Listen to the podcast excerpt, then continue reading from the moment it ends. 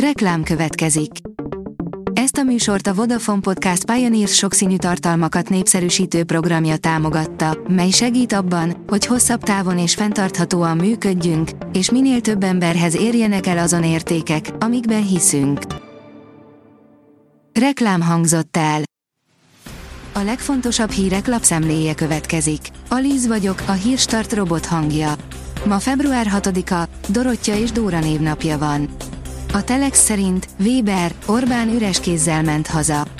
Dajcs Tamás a legutóbbi uniós csúcs EP vitáján arról beszélt, hogy a brüsszeli bürokraták az emberek mindennapi problémái helyett továbbra is Magyarország zsarolásával foglalkoznak. Trump elnökként eszkalálná a kereskedelmi háborút Kínával, ami a magyar gazdaságra is veszélyes lehet, írja a G7. A világ két legnagyobb gazdaságának ilyen mértékű összeakaszkodása a teljes globális gazdaságot drasztikusan érintené. A 24.hu írja, Momentum, logikátlan az MKKP döntése.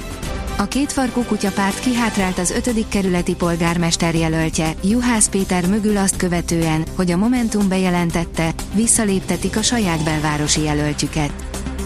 Négy helyen, köztük fideszesek magánerdeiben lévő lomkorona sétányoknál is találtak feljelentést érő súlyos szabálytalanságokat.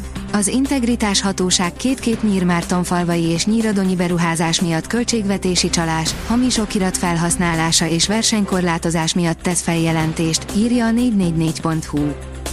A szlovén igazságügyi miniszter felajánlotta lemondását. A miniszter körüli botrány egy túlárazott ingatlan megvásárlása körül robbant ki hetekkel ezelőtt, áll a magyar hírlap cikkében. Az RTL.hu szerint összeomlott a rendszer a Veszprémi kórházban, nem tudták ellátni a rákos betegeket.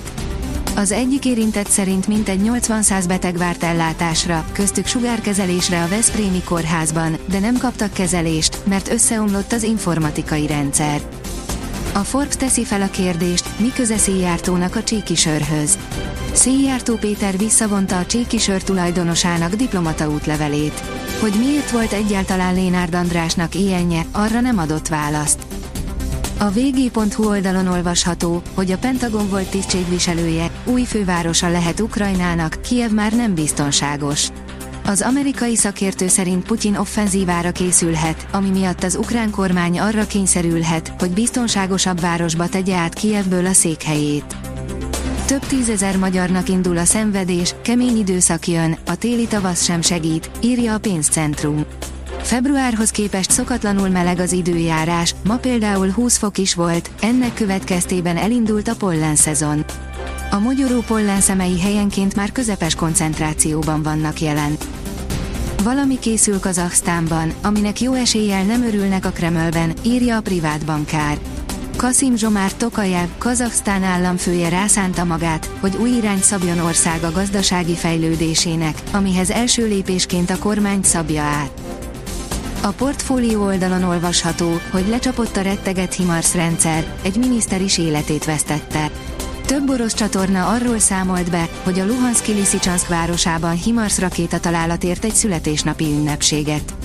A halottak között több, a Luhanszki népköztársaságban pozíciót betöltő tisztviselő is van, köztük egy miniszter is.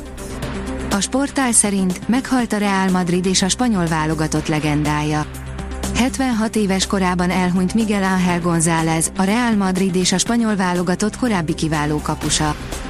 A 24.20 szerint agyilodémát kapott a magyar birkózó legenda.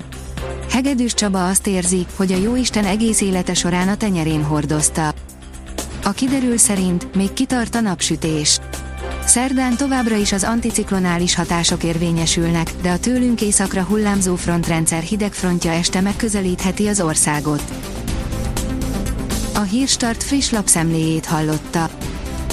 Ha még több hírt szeretne hallani, kérjük, látogassa meg a podcast.hírstart.hu oldalunkat, vagy keressen minket a Spotify vagy YouTube csatornánkon, ahol kérjük, kövessen és értékeljen minket.